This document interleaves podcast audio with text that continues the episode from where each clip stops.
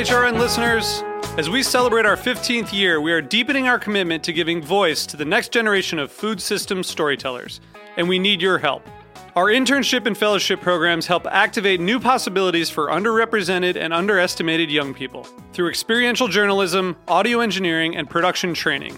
Through these unique programs, HRN helps food equity stewards build essential workforce readiness skills that expand their potential and foster economic mobility. Please consider supporting these critical programs.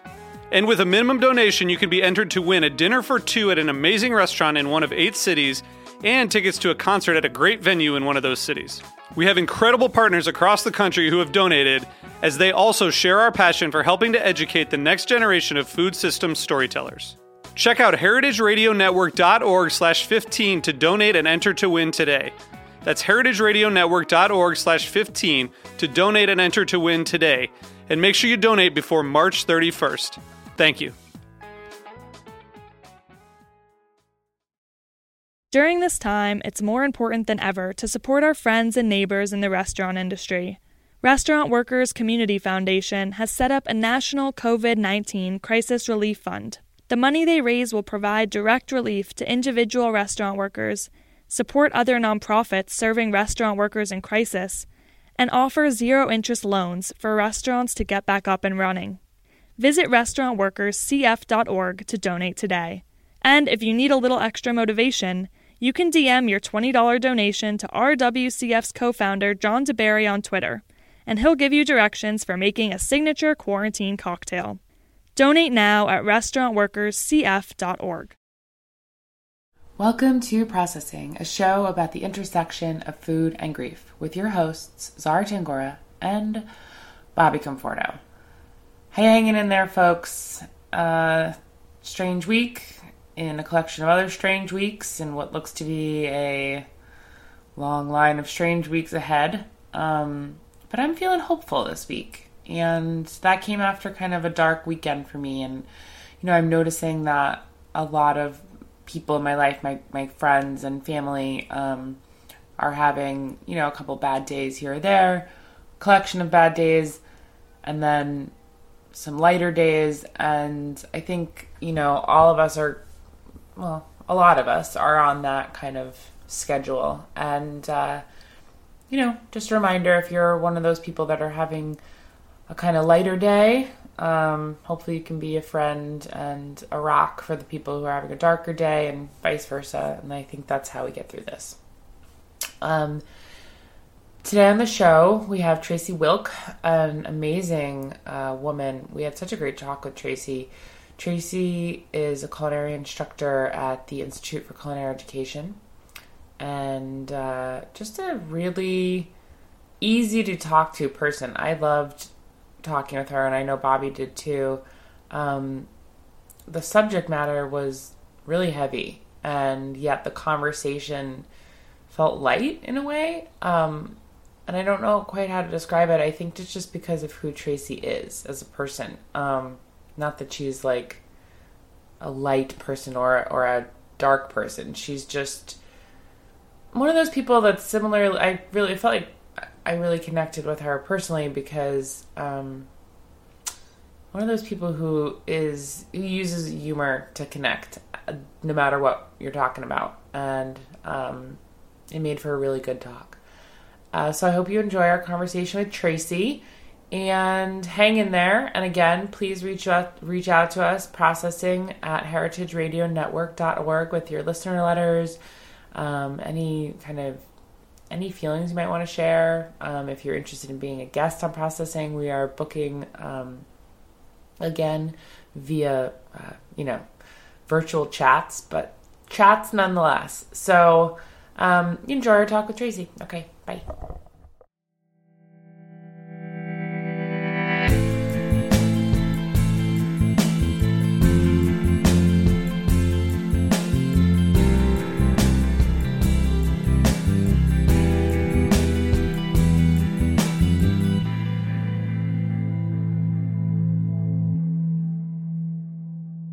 So we're here with Tracy Wilk. Tracy. Hi. Hi. I have to say, because this is a podcast and no one can see, but you are wearing the most amazing jacket that I've ever seen. Can you describe to our listeners what your jacket looks like? Absolutely. I'm wearing a tri jersey because my dad was a four time Ironman, but it's Ben and Jerry's themed. So it's half baked ice cream. It's amazing. It's really cool. It's really funny. We actually had uh, a family friend on as one of our first guests. Her name is Kathy Bodley. And she kind of told the story of right after her husband Michael died, she went to go get a pint of Ben and Jerry's ice cream. And she said, There I was, and I was in bed. I took it into bed with me, and I realized this is my first menage a trois me, Ben, and Jerry. She's very funny. So, but yeah, thanks for joining us. So, you grew up in Miami, Florida. I did. Interesting. I know a couple things about Miami. I know the Deuce. Do you know the Deuce? That great dive bar, the Deuce, and No. La Sandwicherie. That like- one I know. Right. Yeah. So across from La Sandwicherie is this place, the Deuce. I've only been to Miami a couple times, but I really liked it, and some great thrifting too. Not at all what I would describe Miami as. the, the experiences I had in Miami: sandwiches, dive bars, and thrifting. Maybe Nope. I was actually just still in Brooklyn. Well, what do you what what was your memory since I've only been twice? Maybe you could tell us what it was like growing up there. very suburban. Um, just like very, in a good way, like normal. Yeah. Um, we lived in the suburbs. My parents worked. I went to school. They took us to things after school. Just very normal, which sounds weird to say, but true. Yeah. What did your parents do for a living? My dad was a physical therapist. Um, my mom had multiple careers out of her own choice. Okay. Um, at first, she was a stay at home mom, then she was a media specialist, and then she managed my parents. They co owned a running store together. Oh wow. And what about your dad? He was a physical therapist. Oh, physical therapist, right? Of course. Um, amazing. So, how did that? How did food come into the picture? Because we're going to talk about later how you are in food, but how did? What was their relationship? What was the family relationship with food growing up? So my parents were both a little bit of the hippie generation. They were super into feel good, eat good, workout, health is wealth kind of vibe. Right. So my dad was a pescatarian and my mom was just a health nut. We had like no cookies or candies in my house at all. So when I was younger, if I wanted sweets, I had to make them. Interesting. Did they let you make them? Sure. Yeah. Um, my parents used to every Saturday night go out on a date. It was like their weekly ritual. And every time my parents would go out, they'd have a babysitter, watch me and my sister, kind of pretty normal. But I would kind of make my friends bake with me, and my mom and dad would walk back in through the garage. And my dad would just like kind of smile. You could like feel it. And my mom would just sigh and be like, Again? What did you make? Because she was against the sweets, or that you were No, more so because I made a mess because I was like eight years old. right. and because then she would eat it. So my mom oh. was a health nut, but it's because she needs some kind of control or she'll eat everything. Right. Interesting. So, what was that like for you? How did that kind of translate with your own relationship with food? I definitely call it an art of rebellion. Mm-hmm. I was a really good kid. I, I mean, I definitely gave my mom, like any Jewish mother daughter relationship, I gave her some struggles. but I was overall like a good kid. Yeah. Um, but this was kind of my rebellion. Yeah. I was like, oh, you're not going to keep sweets in the house? I'm going to make them. aha. Sneaky. We've learned more about you. How is that though, mom? As a as a parent, how does it feel trying to inform like the nutrition kind of aspect with your kids? Well, because it's a it's a fine line, right? Because on the one hand, you do want your kids to be healthy. On the other hand, you don't want to develop, you know, kind of weird things Rigid. about You don't want to have rigidity. Right. So how do you It's how a did you find that balance? I mean, how did Well, you th- find that to be? As a I think parent? all families are different. Yeah. I, I was not, as a single parent, I don't feel like I was in the position or had the resources to really instill the best values around eating. Right. I mean, I really let you eat crap. Yeah, that's true. I ate a lot of shit. I ate a lot of And part of it was because I was a working mom and I was Totally. a single mom, and it just everything it just all Yeah. felt like too much. But when you have two parents together who both have the same sense of health and wanting to do healthy things, but I think the balance is about rigidity because we can have good concepts, but right. if we try to be too rigid, you rally against it. Well, it's hard. Absolutely. You're forming like a person, right? You have a kid. You're Yeah. like forming this new human to be a part of the world, and it is probably very difficult to figure out the best way to do that, right? Absolutely. And I think also our concept of food has evolved. Like, Right. I grew up in the 90s where it was all about high carb, low sugar. Totally. Or no, high sugar, low, um, high carb. Yeah, no low fat. Yeah. Fat was the enemy. Fat was the enemy. Snack and- wells.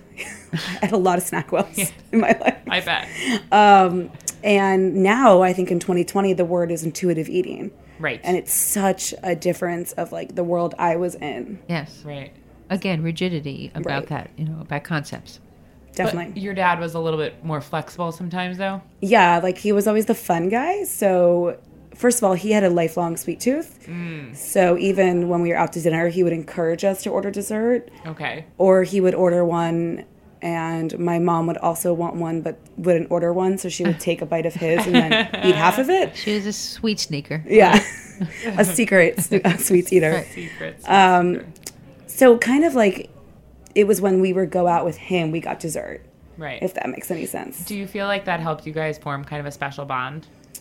I think he kind of even more than a special bond. It was like my way of connecting with him because like we both love chocolate. Uh-huh. So that was one thing we both had versus my mom and my sister are the vanilla people. Oh, interesting. Yeah. Just how life works. That is. It is really interesting. Yeah. You know, I grew up as an only child. I had a stepsister, but really I was an only child. So I don't really understand that family dynamic. The of, you know- alliances, right. Right, the Yeah. alliances within a family. So it's really interesting to hear about that and how that kind of all works out. It's really pretty fascinating. so chocolate people. You and your dad were chocolate people. we were. Yeah. yeah. Do you feel like you, you know, describe for us a little bit about your relationship with him aside from your shared love of like sweets and chocolates? Like, how was your relationship growing up?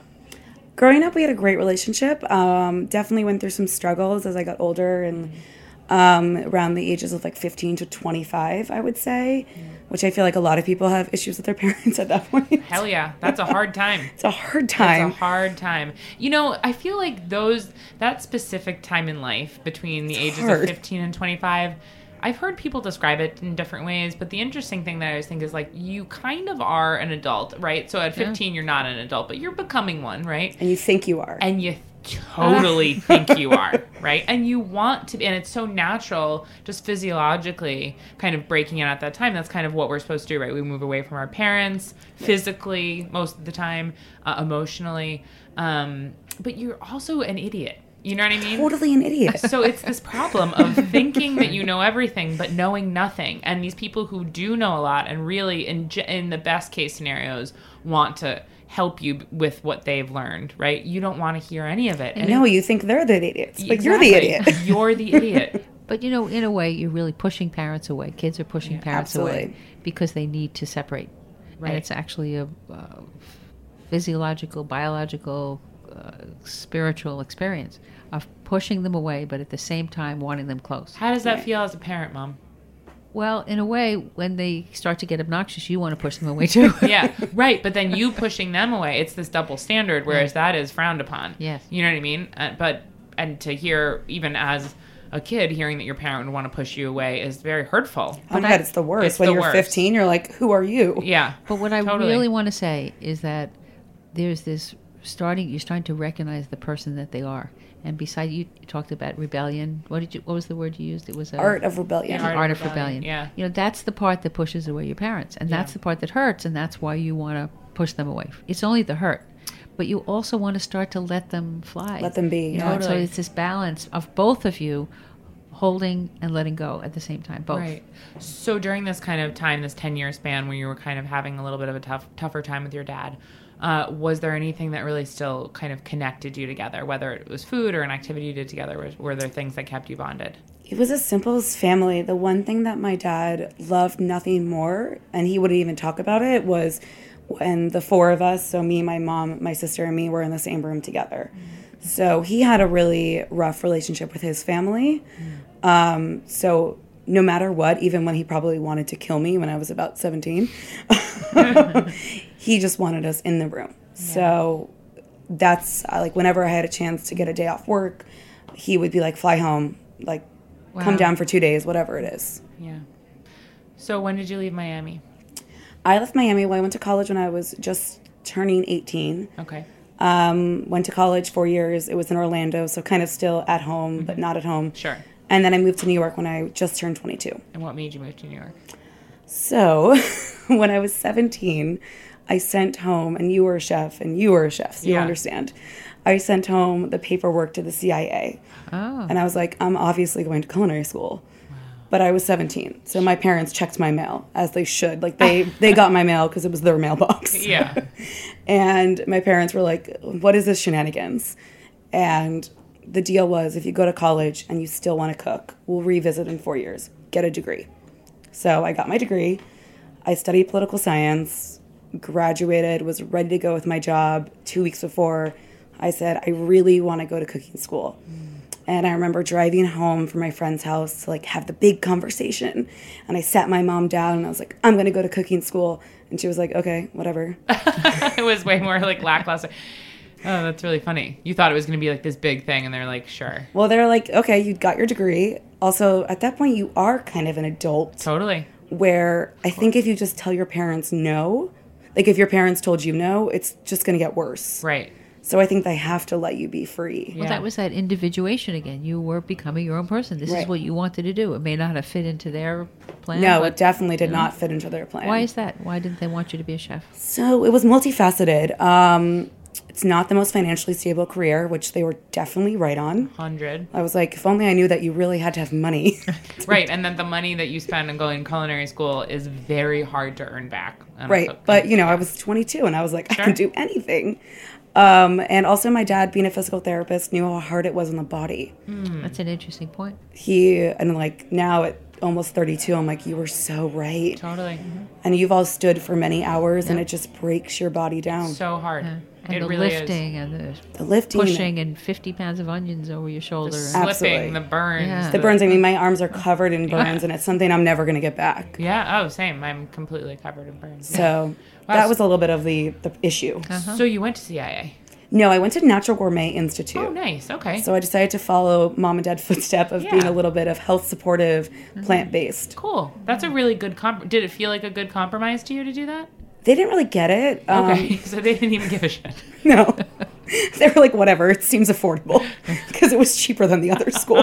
It's amazing. I mean, keep in mind, this was 2010, and like now we're living in the time where everyone knows what the words plant based, Sure. Farm to table meat. In 2010 in Florida, everyone was like, what is vegan? right. So it was a little bit like out there, but I was always kind of like an out there weirdo Yeah. In a good way. Yeah. Yeah. Totally. I can tell in the best possible of ways. Yeah. so like they were like, of course she's going to like the weird hippie school. Yeah. Well, you're amongst friends. We're also weird, weird hippies in this room, so it makes perfect sense. And you worked in kitchens for a while, right? Yes, I basically just did restaurants from 2010, like when I was in school. I interned, did all the normal hustle that we I think we all do, and then I stopped in 2018. Hmm. In terms of restaurants, I still cook, but Yeah. It's it's a really it's a hustle. It's hard, and I, it's tiring. I think you know I'm interested to know like your take on how the restaurant industry affected you emotionally. Oh yeah, I think that's a big one. Yeah, and so how did it affect you emotionally? So I didn't even realize. You don't realize when you're in it. Um, I consider myself kind of the last generation of cooks that had it the old school way. Sure, and I'm sure both of you know exactly what I mean. hundred percent. So I again, it was 2010. So we were paid ten dollars an hour. You were allowed to intern without um, Being paid. being paid or getting credit. Like it was just like whatever. Like come work for free. Uh, different time, and that was kind of how I was brought up in kitchens, and that was everything my dad was afraid of. So when I would call them crying, being like, essentially plates were being thrown at me, not at me directly, but like Yeah. not not at me. They were, they were flying. right. Yeah. Um, you know, my dad was sympathetic, as was my mom, but they also were kind of like, "We told you so." So, what did you think was going to happen? Was there any part of you that liked that culture? Because I, you know, I have very mixed feelings personally. When this is probably a conversation for just off mic because it's so long, but um, I have a lot of mixed feelings about kitchen life, right? And I think uh, I don't know if you agree with this, either of you, but that people who are attracted to working in kitchens are attracted to a certain level of violence, a certain Oh, level absolutely. of craziness, a Or certain adrenaline. Adrenaline. adrenaline but also like Intensity. and it is very interesting that in this c- current climate which i think we're making shifts towards a more normal and better Absolutely. life for folks however there's there has long been a place for quote unquote misfits, Yeah. for roughnecks, for people who like a little bit of or need a little bit of violence in their life in certain in a certain way that isn't actual violence upon other people. You know, Right. I don't condone violence. of but course.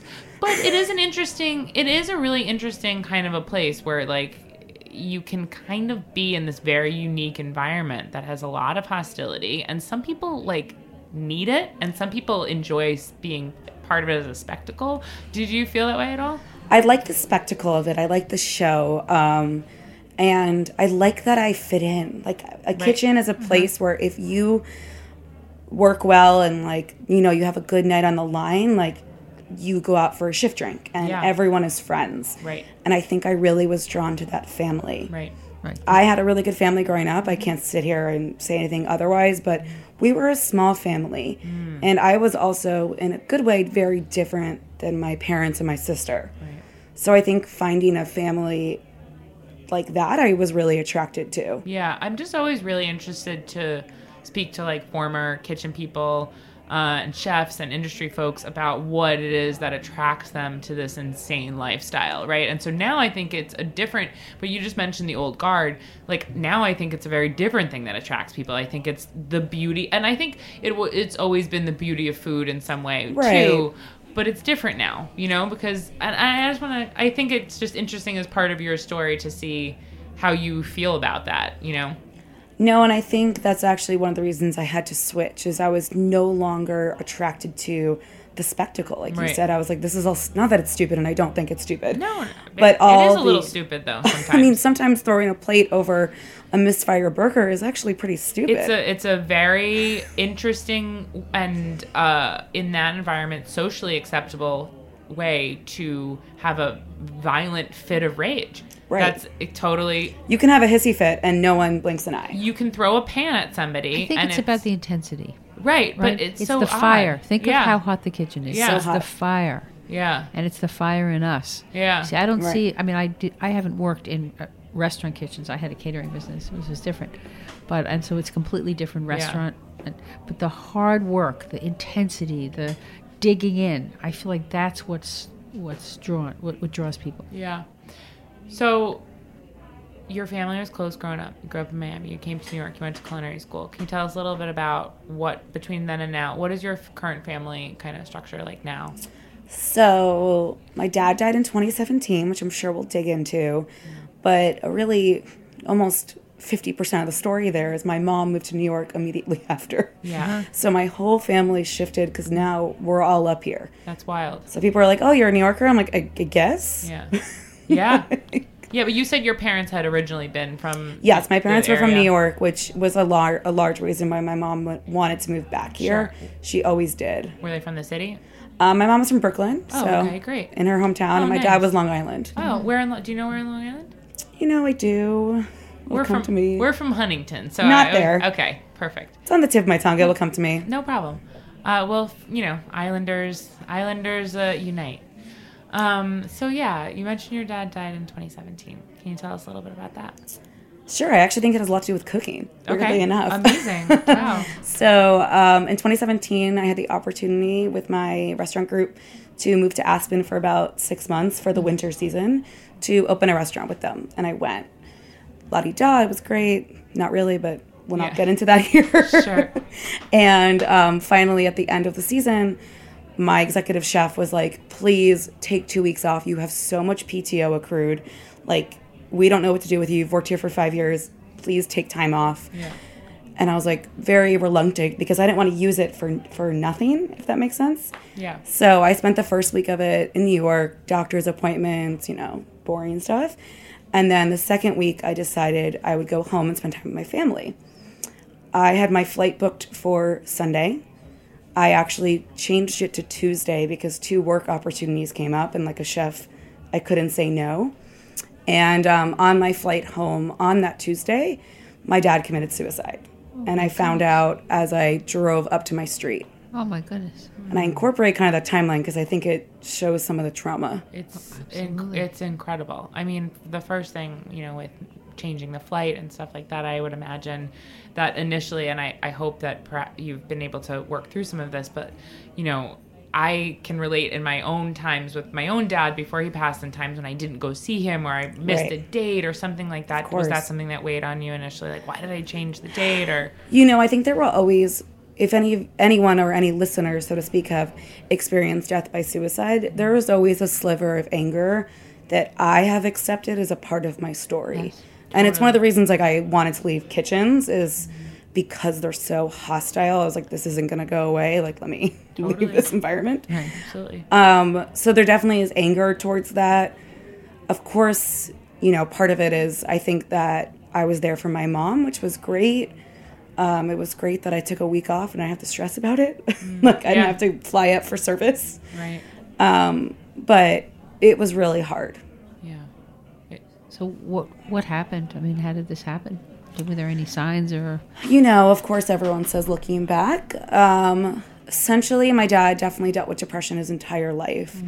A lot of family stuff that really makes sense. Uh, difficult childhood, all of that, mental illness, all, all that going together. But he also struggled a lot with his health. Being an Iron Man, being a person that was a physical therapist that ran marathons, his body wasn't just functioning like it was supposed to. Hmm. And I think that only deepened his depression yes, such a big loss for him. huge loss. And he, I mean, I was probably eight years old or younger. And both him and my mom, because my mom was also a nurse, I forgot to mention that was her first career. Right. Um, he always said, if like me or mom are on life support, cut it. wow. And I, we were, me and my sister were young when they told us that, which I actually think was a good, honest conversation. But if his body wasn't working, he didn't want to be here. It said a lot about how he saw himself. Absolutely. And like he didn't want to be spoon fed. He didn't want to be in a wheelchair, which I can respect that. Yeah. But it's still a deep loss. A very deep loss and a very complicated loss. so complicated. Like You know. the hardest thing that's been for me, and I think my whole family, is you hear de- death by suicide, and everyone's like, "Oh, mentally ill," Right. and we're like, mm, "It's not that easy." yeah. There's a So, lot more. expa- can you expand upon that a little bit? I just think that first of all, one of the reasons I wanted to come talk tonight was mental illness is not talked about enough in our society, and it's I think you just get a, a label. Maybe you take a medicine and that's what you have. Or it's black and white. It's black and white. It's either is or it exactly. isn't. Right. Or, you know, if you suffer from anxiety and you're having a bad day, you're having an anxiety attack. It's not that easy. Like, Sure. so um, for me, it really brings up the conversation that I don't even like to focus on why he died. I like it to focus on how he lived because it doesn't really matter. Yeah. He decided to take his Mm-hmm. own life. We had to pick up, and it was his life to choose. it was his life. The unfortunate part is when you're a family. Mm-hmm. You know, my mother had a life with him. I, me, and my sister. But you have to just keep moving on. Yeah. Were you able to get that right away, or was that, how was it initially when you first realized what happened? You know, both me and my mom at the beginning. My sister was very different. They were very, very, very close and had a very different relationship. So she processed this very differently, and it's her story to tell. So I don't like to speak for her. But me and my mom both said we were shocked but not surprised. Mm-hmm. And that was really hard, I think, for people to hear. Whenever we said that to anyone we met, they would be like, oh no. And I think then they start thinking about their own life. I think a lot of people with grief, the second you say, my dad died, they're like, oh, I know how you feel. Right. And you're like, mm, do you? Right. Totally. Yeah. Absolutely. Well, empathy and sympathy are different. Um, and having experienced something yourself is very different. You also had the trauma to deal with. I mean, I'm sure Oh, you can tell there's a difference between grief and trauma. Oh, 100%. And then to come off opening a restaurant that was not successful, then to basically two weeks after my dad died, I went into the opening of the next restaurant, which was my choice. And I'm happy that I had work to be busy with. Mm-hmm. But the whole year becomes just a cluster of trauma. There's a price to pay for everything. So it sounds like one of your coping ways was to pour yourself into work. Oh, I mean, that's what I've you always done my whole do. life. But there's always a price to pay for everything. So you think there was a, a delayed grief, or did it affect you that you? I don't know if it was delayed grief. Um, I think because I was in restaurants, I actually remember talking to my director of operations right after. And I was like, yo, I'm going right into therapy. Like, I will not be able to work service Okay. if I don't get help. Totally. Because I already had, aggression and like was already the chef sh- like screamer. So I was like, this isn't gonna work. Right. Um, but I think it's just ever evolving. Like I don't you you lost your dad pretty close to when I did did, too. Yeah, I lost my dad in 2018. so pretty uh, pretty recent in terms and like it's just it's never over.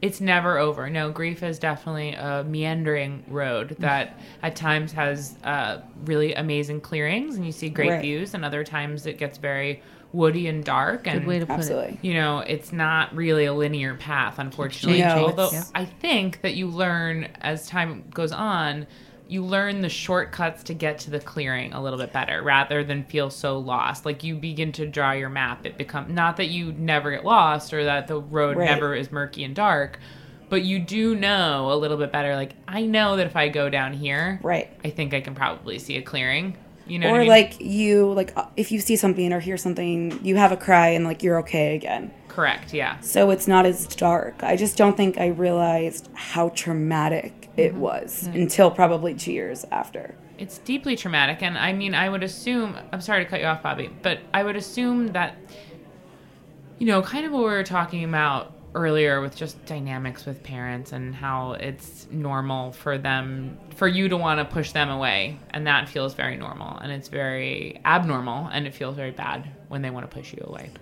And one thing I'm really curious about this because I have not talked to anyone before whose parent had committed suicide. Um, it is obviously not about you. And I'm sure through Oh, therapy yeah. you have done a lot of work to realize that. However, I I'm just saying from my own point of view, I would think it would be extremely hard to get to that point where you can accept that because it's must I would assume and I want to want you to tell me if I'm wrong that your initial feelings, your parent you know, deciding to leave is such a specific trauma. Absolutely. And- How could you do this to us as if it's a choice? Right. That's the big question. Right. Is it a choice? So Absolutely. how how was that part of your journey in being able to kind of process yourself as an individual away from his choice to take his own life? So that's, I don't know if that's something I dealt with in therapy because I still, I mean, like I said, we're almost at three years. Like, I'm still mad about it. And I'm not sure when I won't be. And I, I'm just okay that I'm mad about it. That's great. I'm okay that me, my mom, my sister, I'm going to use quotes even though no one in the podcast can see it, we weren't enough. I know it wasn't about us. Yeah. But it's one of the fears. and it's it's you know there's always the lingering thoughts my mom wants to see her future grandchildren god willing Yeah. that wasn't enough for him so that's really really hard but i like to just focus now on like what we do have Totally. Which is i got my mom she's pretty cool yeah. she's a lunatic but she's pretty cool um, i have a sister who we're in a different place with our relationship than i think we've ever been and i have a brother-in-law who if anything has just been an outstanding partner to my sister yeah. That's a lot to be a lot to be happy about. So when you said that you're focusing more on what was rather than what isn't. Yes So when you focus back on your life and you th- of your dad, what are the things that help you um, handle him not being here in physical presence? focusing on the good. I really don't try. I think the first year I spent so much time focusing on the mental illness, the whys, the all of that uncovering. And now I just try to focus on the good memories. That's why I think I could wear his jacket today. It's awesome. So what are some of those good memories? I think we had a good childhood. Yeah. Um, a lot of it comes down to food for me because I really like food. Yeah. so what tell us some some of the specifics if you've got them. Um, I think something that makes my family special was our Friday night like rituals. Oh, I loved I loved this. You wrote this to us. Actually, I'm so happy you're talking about this. So every Friday, and I literally mean every Friday of my entire life, um, we went to a restaurant called Anacapri. It's a local. If you're from Miami, you know what I'm talking about. Um, and they knew our order. They knew our table. They they just knew us. So when I had the same order every week, half minestrone, half baked ziti. My dad usually got the same thing. Ironically, he's probably the one that told me to get it when I was little, and then I left it. Right. Um, and you identified with him. Yeah, absolutely. Especially with food. He had way better choice than my mom did food. What was your mom's order?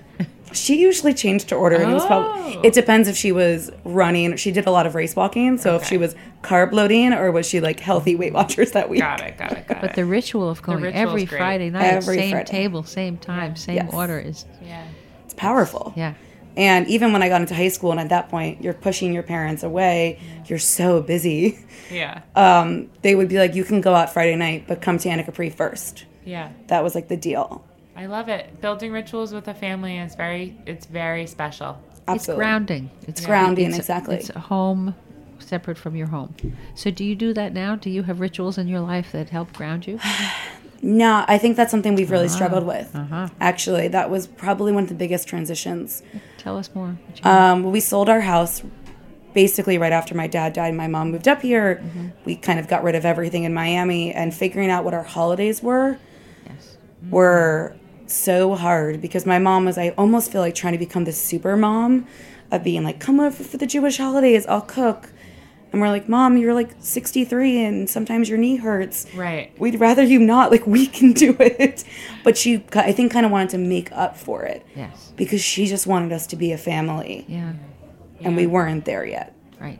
Um, so, So you're saying you had to let go of ri- rituals that you had. And Absolutely. you had to let go of the home that you had and the family structure that you had. So what did you hold on to? I always talk about what we hold on to and what we let go of. So what did you hold on to? We've we had, I think we drank it all now, a really big wine collection that my dad left. So we drank a lot of that. And every time I'd go over to my mom's apartment, she'd be like, "We'll open the good stuff." That's awesome. um, and kind of like a rule of Jewish holidays are with my mom, which we're not even very religious. Just to start there, it's Yeah. like by Jewish holidays, I mean like Hanukkah and like maybe Passover. Right. It's the food and the tradition. It's the food and the of tradition, course. and it's I think mom having her her kids home. yeah. and that made her feel grounded and then when she is grounded we're grounded Yeah, absolutely. You know, I'm just really I'm trying to process the thought of the loss of a parent to suicide because it's so complicated and and I think where I can relate to it even though my dad died of cancer. And I'm just interested in making this connection, I guess, is oftentimes when somebody dies, right? And I know that there's all kinds of different feelings, but I guess I'm just saying the most typical thing someone, you know, a family member dies and the overarching feeling is sadness and missing. You know what I mean? And then when you integrate anger into that, uh, it's really it's really interesting. When my dad was dying, I was very angry at him.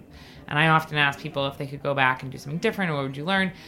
I would do that differently. I was angry because my dad was very overweight and he had not mm. taken care of himself and he hadn't accepted that he was dying. So the last kind of portion of his life and even like in the couple of weeks after he died, I was angry yeah you know? And in one way, my anger kept me a little bit from my sadness as a barrier and then when it dissipated the sadness came in and I'm mm-hmm. I'm just sharing this experience because I'm interested to know how the anger element of this loss kind of played into everything. i mean i still i'm still sad but i'm still angry so Yeah. to me it's almost like still both Yeah. there What are you angry about? angry that it's like a part of my life it's such a heavy The weight burden Yeah. that you had to it's a on. huge burden Yeah. that's what my mom gets really angry about because he left us to no we don't like deal with my mom she's not at all like a sad widow she's an amazingly fierce Yeah. like woman but we have to help my mom a little bit more now so she gets mad and then i get mad and everyone's mad um, You know what's hard? Um, death to suicide is it's what they call um, a disenfranchised loss, which means that it's not regular. Right. You know, people sometimes are afraid to ask you questions or Right. ask Oh, you yeah. about it, how you are. They avoid it. it's the worst thing when somebody asks how did they die and you i'm not gonna lie Yeah. um, and they make the most awkward painful face and i'm like well, that's not helping Absolutely. Well, you had also mentioned to us that um, a now I want to mention you're 31 now, right? And this happened when you were 28. yes So at that age, anyway, you're kind of amongst, you know, usually the earliest of of your friend group to kind of lose a parent. oh i was yeah. Right. So that in itself can be alienating because as much as people love you, especially in your 20s, it's very hard to know how to deal with that and people are not really accustomed to it. I think as people get older, you're in your 30s and 40s, there's more people who have had loss. You you're just Right. older, so you kind of know how to kind of. I mean, generally, some people still don't know. Yeah. it's very hard, no matter how old you are, um, to deal with other people's losses and know how to act. But I would imagine being 28 and being surrounded by other folks that are in their 20s and 30s, that was probably hard on its own. And then for to ask of those same people, and you know, we do not talk about su- about death in general, but suicide particularly has such a stigma attached to it. It's like, ooh, you know, don't and for for reasons that make sense and for reasons that don't make sense. You know what I mean? there's unresolved things. There's answers Right. you'll never know. That was the first thing the rabbi. Again, I'm keep saying so much Jewish. I'm like, just want to clarify. I'm like not religious, We're in, we're in the same place. That's where we. but we did have a rabbi come for the service, which I'm happy we did that. But when he came over to prepare for the service, the first thing he said was, "Don't try to find the why." Yes. Mm. And the irony was, my family actually felt like we did understand the why, mm-hmm. but we didn't understand like all the layers of the why. If that Yes. kind of makes Yeah. sense. That does make a lot of sense. Which that's where the anger comes in. Totally. Did you feel though being 28 year old woman, did you feel alone and alienated Oh in your grief? Absolutely. And if I could go back on time, first of all, I would like have a sign that says like, "I'm angry at the world. If you piss me off, get out of my way." Yeah. So there would be that. Totally. um, and I would learn to communicate better. Yeah. But what I have learned with grief, which I imagine you have learned, and I assume at this point in your life you've learned, is the only people that matter are the ones that show up. Absolutely. And if they don't show up for this, they're not going to show up for anything else. It's very true. Oh, it's very interesting. I have a friend, one of my best friends, and she has a lot of trauma that she's endured in her life. And she's a wonderful friend and a wonderful person, but she's not the first person that's going to call you if something bad happens. And I, I took it really personally at mm. first. And we were chatting about it the other day because a friend of hers was having a situation with a new baby. And she said, they have enough to deal with. They probably don't want to hear from me.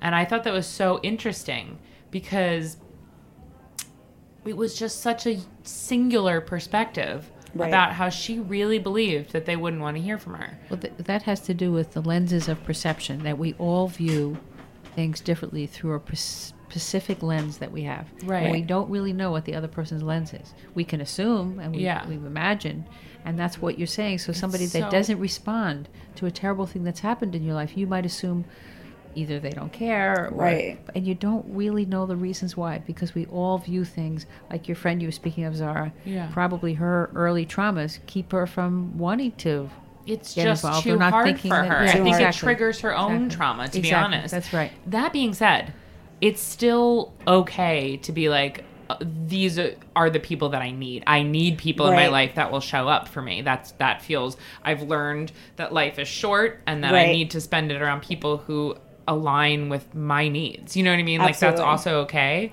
But it is something that I think is interesting because, you know, in in my experience with grief too, there was people who didn't reach out or like reached out to me with normal life stuff like immediately Right. after. And you're like, I don't care. and. I was like, fuck off. And then I'm very busy actually. right. I was like, I don't care about Right. whatever you're saying. But then I also realized that this is not a personal affront to Yes. me.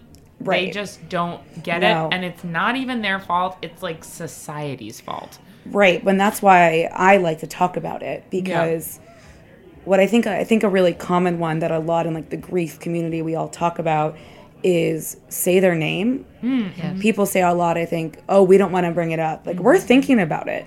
Like I know the day of my dad's death front back forward.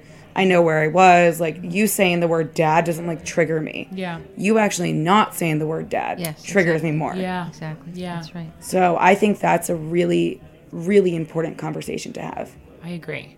Um, I'm also curious about uh, your, and I don't, I don't hope this comes out correctly, about your opinions about suicide before your dad committed suicide versus after. Have they changed? I think we all, as people, have thought about, not necessarily considered suicide on ourselves, but Right. definitely thought about the, the act of suicide, what it means, what we think of it. We have opinions about. I would never do that. I think it's terrible, or I think I understand it. Like, where did you fall on that before and after? That's a good question. I think I'm just smarter about it, if that makes any sense. Um, not to like call myself smart. You are smart, for sure. I think I understand. I'm more compassionate, Yes. and I think I'm more willing to speak up about mental health. So, I mean, I'll go back to a kitchen two years ago. If someone, or not two years ago now, three years ago, if someone was like, "Oh, I have a lot going on at home. This and this is happening. That's why I'm late," I probably like would have not cared, and I would have Yeah. been like, "Get your ass on the line." And now I'll use an example today from work. Um, one of the people I worked with was sharing that she was really tired because she had an anxiety attack last night. And I truly meant to her, as I said, Do you just want to go home and go to sleep? And not in a condescending way. I genuinely meant that to be like, Your health is more important. I can finish this myself. So you became sensitized. A hundred You know, sometimes with trauma, we can become desensitized as a way to protect ourselves. Right. But for you, it, it, within the trauma, you became more sensitive to other people's. I think more sensitive and less afraid to say something. Yes. Because, like, I now live my life and I'm not perfect in any way, but I always try to be kind now because you don't know what anyone's going through. Yes, it's so true. I always quote this. I'm, I'm probably said it on the podcast several times, but Janis Joplin's line: "Freedom's just another word for nothing left to lose." Yep. So it sounds like you have this new freedom in a way. I do. I really don't care about nonsense anymore, which is like the best feeling. It's very liberating. I, It's I really so know li- what you like mean. going through grief. The best part is like Yeah. if you don't like me, cool. If I upset you, cool. Totally. And what I think is interesting about that, which can sometimes, at least in my experience, and not just with when I was uh, in my very early 20s, I was in an accident, in a bus accident, and went off a cliff and I almost died.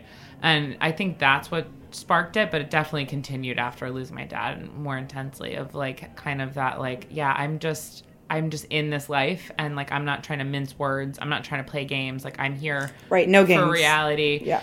And it's really hard because it's it's it's very natural to feel that way and you connect with certain people in that way. But then there's times when you meet people who you really care about.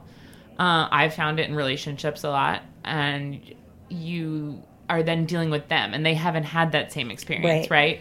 And they don't understand the way you feel immediacy. The they urgency for life. the urgency, urgency to be for life. That's present. such a good way of Yeah. putting it, Bobby. That's a that's like that should be a quote. it's I love it- that. It's really great. And that is a very complicated dynamic Super because no one's right in that, right? You're just Right. you I mean, you feel right, right? Like I feel Right. righteous in the urgency of for life, which is now a new shirt we need to make. yeah. Did you hear the story on our, one of our first podcasts, the ones that we interviewed each other about the tiger and the strawberry? Yes, I did. Well, that's what it's about, right? Exactly. So there you are in this urgency at life. You can't.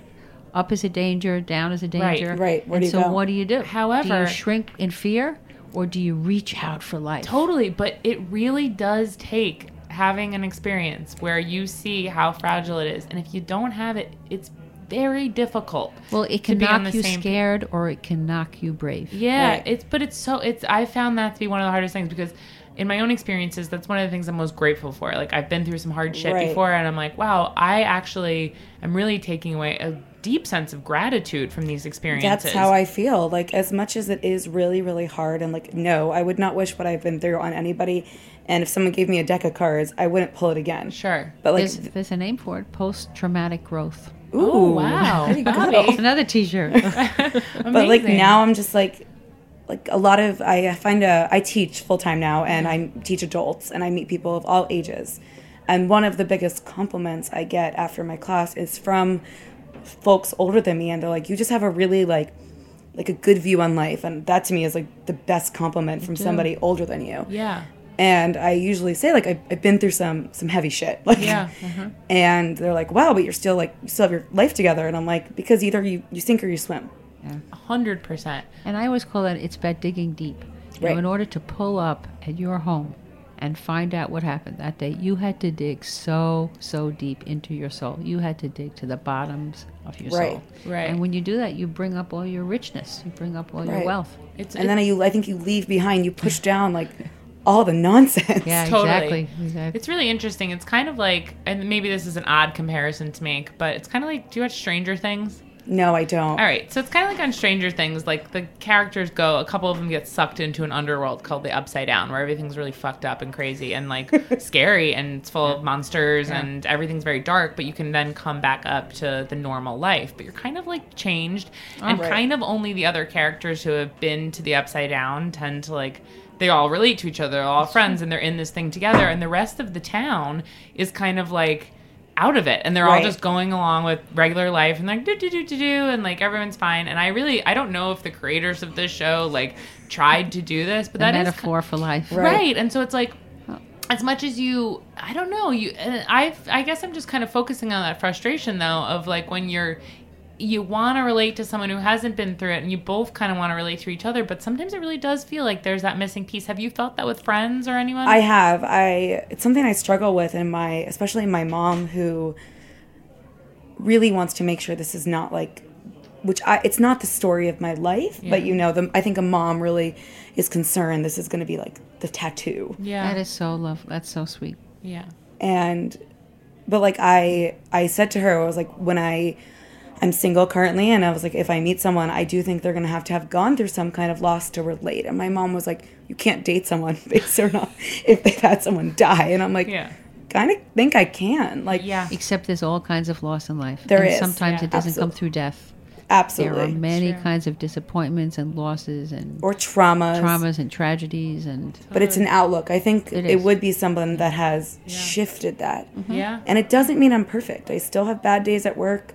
I still get upset about nonsense. Like my TV breaks, I still call like RCN screaming at them. Like I'm not of course perfect but, you, but it is a, it is a, an opportunity to be more mindful i think Yes. you know and we can lose that and that's okay you don't have to, to be more grateful. yeah Right. my, and yeah absolutely yeah i mean it's a wild it's a wild wild experience Well, I always tell this story to my clients about um, years back. I was running a bereavement group for um, spouses, and there was this young man. He was in his 30s, and his wife had died suddenly, and he had three little kids. Yeah. And at the same time, Oprah Winfrey was talking about the gratitude journal. Mm-hmm. So I don't know. We talked about it in the group, and he said, "Nah, I'll try it." So he went home, and the first day, all he could say was, "I put my feet down, and there was one slipper at the bottom of the bed." Mm. And then the second day, he said, I had to do 10 loads of laundry and there was a quarter cup of laundry detergent. But he started to become grateful for what was instead of what wasn't. And it helped him through gratitude, you know, move to a place where he could see more clearly these three beautiful girls he had. Right. It was a, it was a wonderful story. It's so complicated and it is so nice when you know grief can be such a dark haze that it is nice when you feel like you can get glimmers of hope like that and you know that sometimes doesn't happen right away but that's a beautiful Yeah. So you kind of covered this already but we do ask everyone at the end of the show um, if you could tell yourself something at, and i'm visualizing you at a certain point that you've described but it can be any point but i'm visualizing you in the car when you get that call and you pull onto your street when you found out your dad had died um, I like to think of asking people of this in the very beginning when you knew nothing, when you were blind, when you're like, I have, you know, basically just born into this experience. Uh, if you could have given yourself a note, if you could have given yourself some kind of advice that you thought would have helped you through the process or something you know now, what would that be? You'll be okay. I love that. Keep trucking.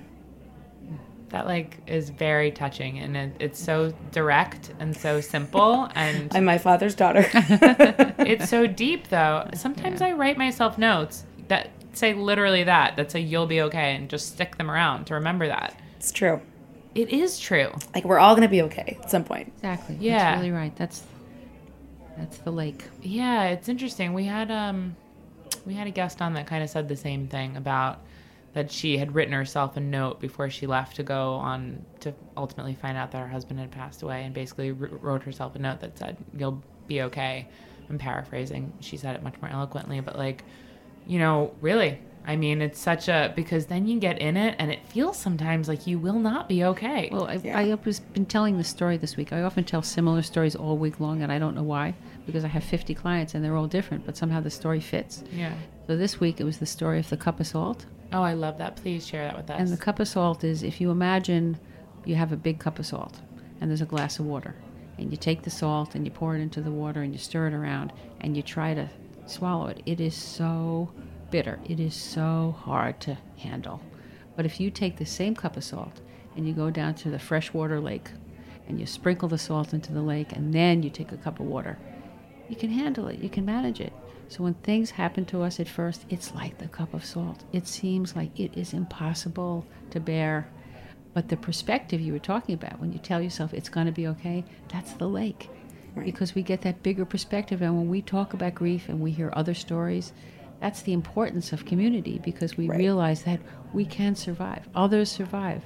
You hear their story. It's impossible to think that they could do it, but here they are sharing with you. And so that's the importance of you being on the show today and sharing the things that you have.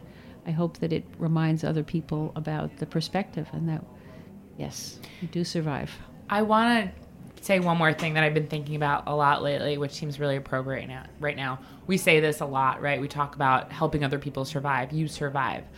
I want to pose the question of why it is important. What's the value in survival to you, to either of you? I mean, I'm not saying there is no value, but what's your personal value of survival? You know what I mean? Because I feel like that's so different everyone. Everyone's like, you can survive this, you can get through this. And I think for a lot of people who might be suffering, they might say, why do I want to survive? What would I want to Well, survive at first for? you ask that question. You do. You don't. I mean, I don't know if that's what you felt, but sometimes in the beginning you don't really know why. Right. You act as if it matters, and in the beginning it doesn't, but it kind of catches up with you that it matters. what does Life that mean matters. to you? Well, one, I'm going to flip it, if Yeah. I may. What I did not like when I was really in it and I didn't want to survive was when people said, You're so strong, you're so brave, how mm-hmm. are you doing this? You don't want to survive, Yeah, but you survive because of the impact of others. right. You survive because other people are holding you up, Right. and then you hold somebody else up, and then it keeps kind of waving through. Right. I had a friend, um, a childhood, my like childhood best friend lost her father over, over Thanksgiving. And the first book I pur- purchased after my dad died was Option B, which Uh huh. if you haven't read it, you all should read Of it. course, love it. The three And- P's. It's a great book. And when I heard her father died, I was like, oh my God, what do I buy? What do I do? Like, what do I send? Go through all that. And I decided on instead, I'm just going to send her a note and I'm going to send her the book. Great. And I gave her my copy. That's lovely. and knowing that that might help her made me feel like my chapter was a little bit more closed See, that's where I was also, my brain was going when I asked myself that question. And the times when I was at my darkest and I felt like, well, yes, I can survive this, but but why? You know? But do you have an answer now? I do. What is the yeah, answer? I think I'm circling around the same thing you were saying, which is that above all else, above the possibility to have joyous experiences and pot- potentially create new life and see new parts of the world and eat new things and all the things that you know you can experience, I think for me that the value of my own survival um, is to participate in a, a community survival, Meaning- right? um, for instance, doing this podcast, like at the times when I was like, I don't really feel like I want to go on. You know, I'm feeling so desperate and so purposeless that, you know, being able to do this show and meet people like you and make connections and just help other people get through, right? So that so that in that you can enjoy the little nuggets of joy in life. So you can create things to bring other people Yes. little nuggets of joy in Because their life is about survival. yeah. yeah It is. it is There are losses Yeah. all through life. Yeah. There are disappointments, and we fall, and it's all about that. So we're teaching each other Yeah. how to get through this life of survival. Yeah. I just think it's an interesting question because I think it's, you know, it's we're always talking about you can get through this and then I think for everyone to ask themselves what the benefit of that looks like. I think that mo- is is an interesting question to ask and I think your answer is really profound and mm. and really poignant and I agree with you. I think to be able to, you know, you survived your situation to get to the point where you could be of aid to your friend and be kind mm-hmm. and how you know what I mean? And like yeah. and and that's allow- what, that's what life is about. and allow her to then have healing and joy and beauty in her life right, right because she has two little kids yeah mm-hmm. so even when she doesn't want to survive she has Yes. two little boys that need her yeah I have a quote on my wall from Emily Dickinson, and it says, What is this life for if not to make life easier for each other? Mm. that's beautiful exactly It's incredible. And that's why I cook. Yeah. yes, exactly. Yeah. That's right. They go together. This was a really great conversation. You know, This it's great. It's so interesting. Everyone is so unique in their own, not only their own experience with grief, but just in their cadence, their candor, their personality, their vibration that they bring into this little recording studio here. And most people that we talk to are strangers. And yet, by the end of a conversation, you end up feeling like we've known each other forever. We know each other longer. Yeah.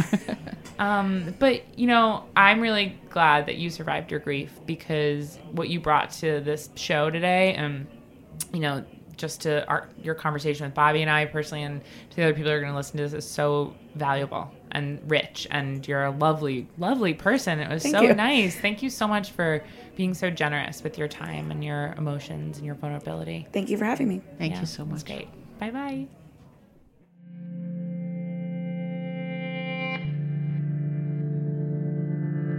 As the news of coronavirus reverberates throughout the world, we at HRN are especially concerned about how coronavirus will impact our food system. We will use our platform to support the restaurant, agriculture, hospitality, and other food related industries by maintaining our coverage and operations. As social distancing becomes the temporary norm, podcasts are more important than ever. There's never been a more crucial time to stay informed about the state of our food system and the ways that food connects our global community. We're sharing all of our COVID-19 coverage at heritageradionetwork.org slash COVID-19, from interviews with nonprofit leaders and journalists, to first-hand accounts from chefs and restaurant owners, to reports on how this crisis is affecting regional farms. Our team is working remotely from all over to keep food radio alive. HRN needs your support more than ever to keep sharing essential stories and resources with our listeners. Make a donation of any amount. Visit heritageradionetwork.org/donate.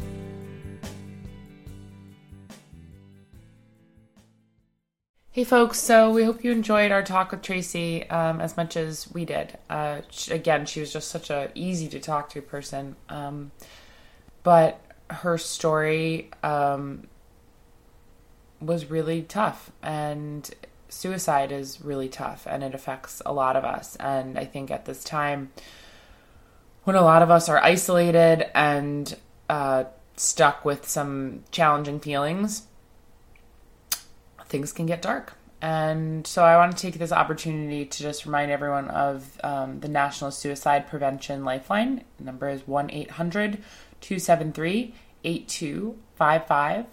Um, there's a lot of other suicide prevention resources online.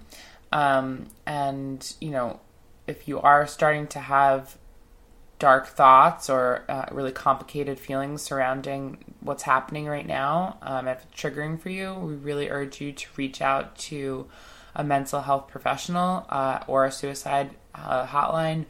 Um, friends and family, uh, you know, we may physically be alone, but there are a lot of resources and people to talk to. And this is very, very, very challenging time, but it will also pass. And in that, so may your dark feelings. And so I think it's just important to remember that while this can be um, almost unbearable for some people, that there is life after this and a life that is worth living. And hopefully, if you are having feelings like this or you know anyone who is having feelings like this, we really urge you to please reach out for help. Again, the number for the National Suicide Prevention Lifeline is 1 800 273 8255.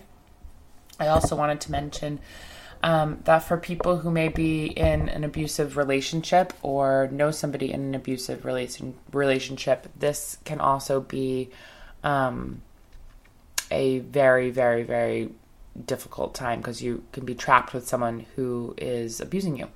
Um, so if you are being abused or you know someone that is being abused during this time or any time, you can reach out to the National Domestic Violence Hotline, 1 800 799 7233. And again, there's a lot of other resources online.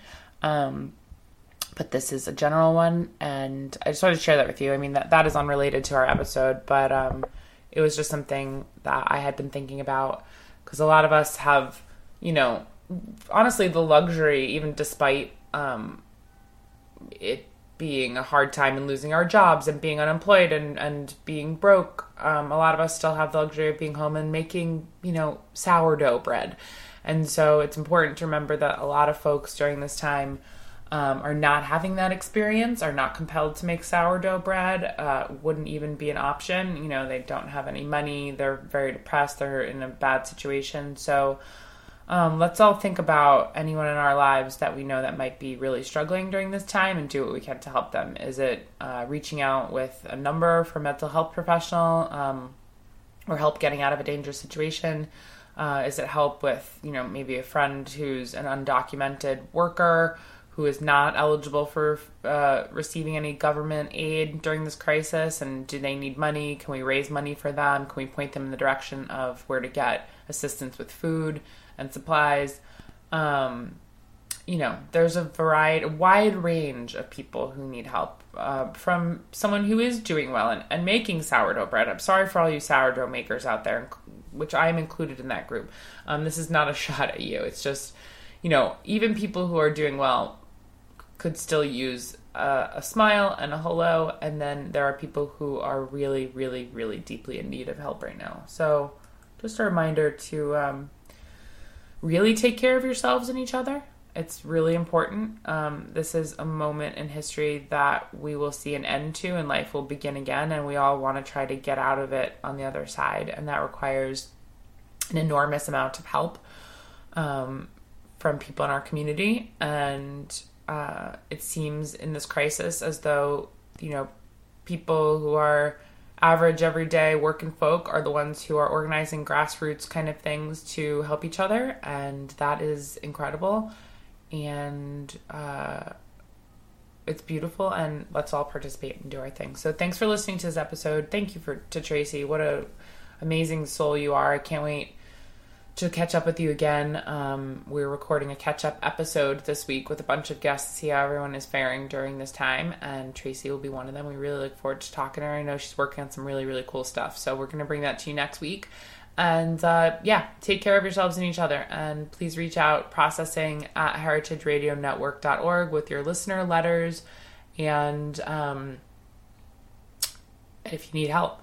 And also, it seems odd to ask you guys to rate and review and subscribe to the show right now because it's like the least important thing to do with your time. But in a way, it isn't because the more reviews and subscriptions we get for the show, um, the more visible the show becomes to people who haven't been able to know about it before. And that is important because this is a very challenging time. And I think that our show is helpful to help people realize that they can get through some of the worst stuff and I would like it to be available to as many people as possible for that reason. So if you do have a minute, um, it, it, really actually only takes a minute. So to write a quick review, just that would be great. Um, again, please do everything else important that you have to before that. Um, so, but anyway, if you have time, that'd be cool. Um, all right, love you guys. Thanks so much for listening, and uh, stay safe and stay inside if you can. Bye. Thank you so much for joining us for processing. We realize that sharing these types of deeply intimate stories on air is a very personal decision. We began this project as a way to connect our listeners through shared experiences and storytelling. We hope that processing can be a platform for sharing, learning, and healing. We appreciate our guests' willingness to be vulnerable and value nothing more than making both our guests' and listeners' experiences with our show positive and progressive.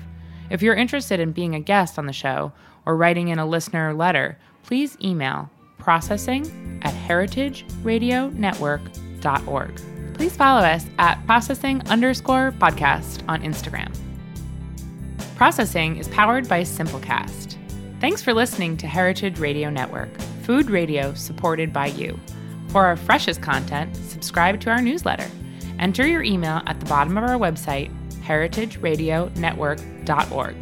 Connect with us on Instagram and Twitter at heritage underscore radio. You can also find us at facebook.com slash heritage radio network. Heritage Radio Network is a nonprofit organization driving conversations to make the world a better, fairer, and more delicious place. And we couldn't do it without support from listeners like you. Want to be a part of the food world's most innovative community? Subscribe to the shows you like, tell your friends, and please join the HRN family by becoming a member. Just click at the heart at the top right of our homepage. Thanks for listening.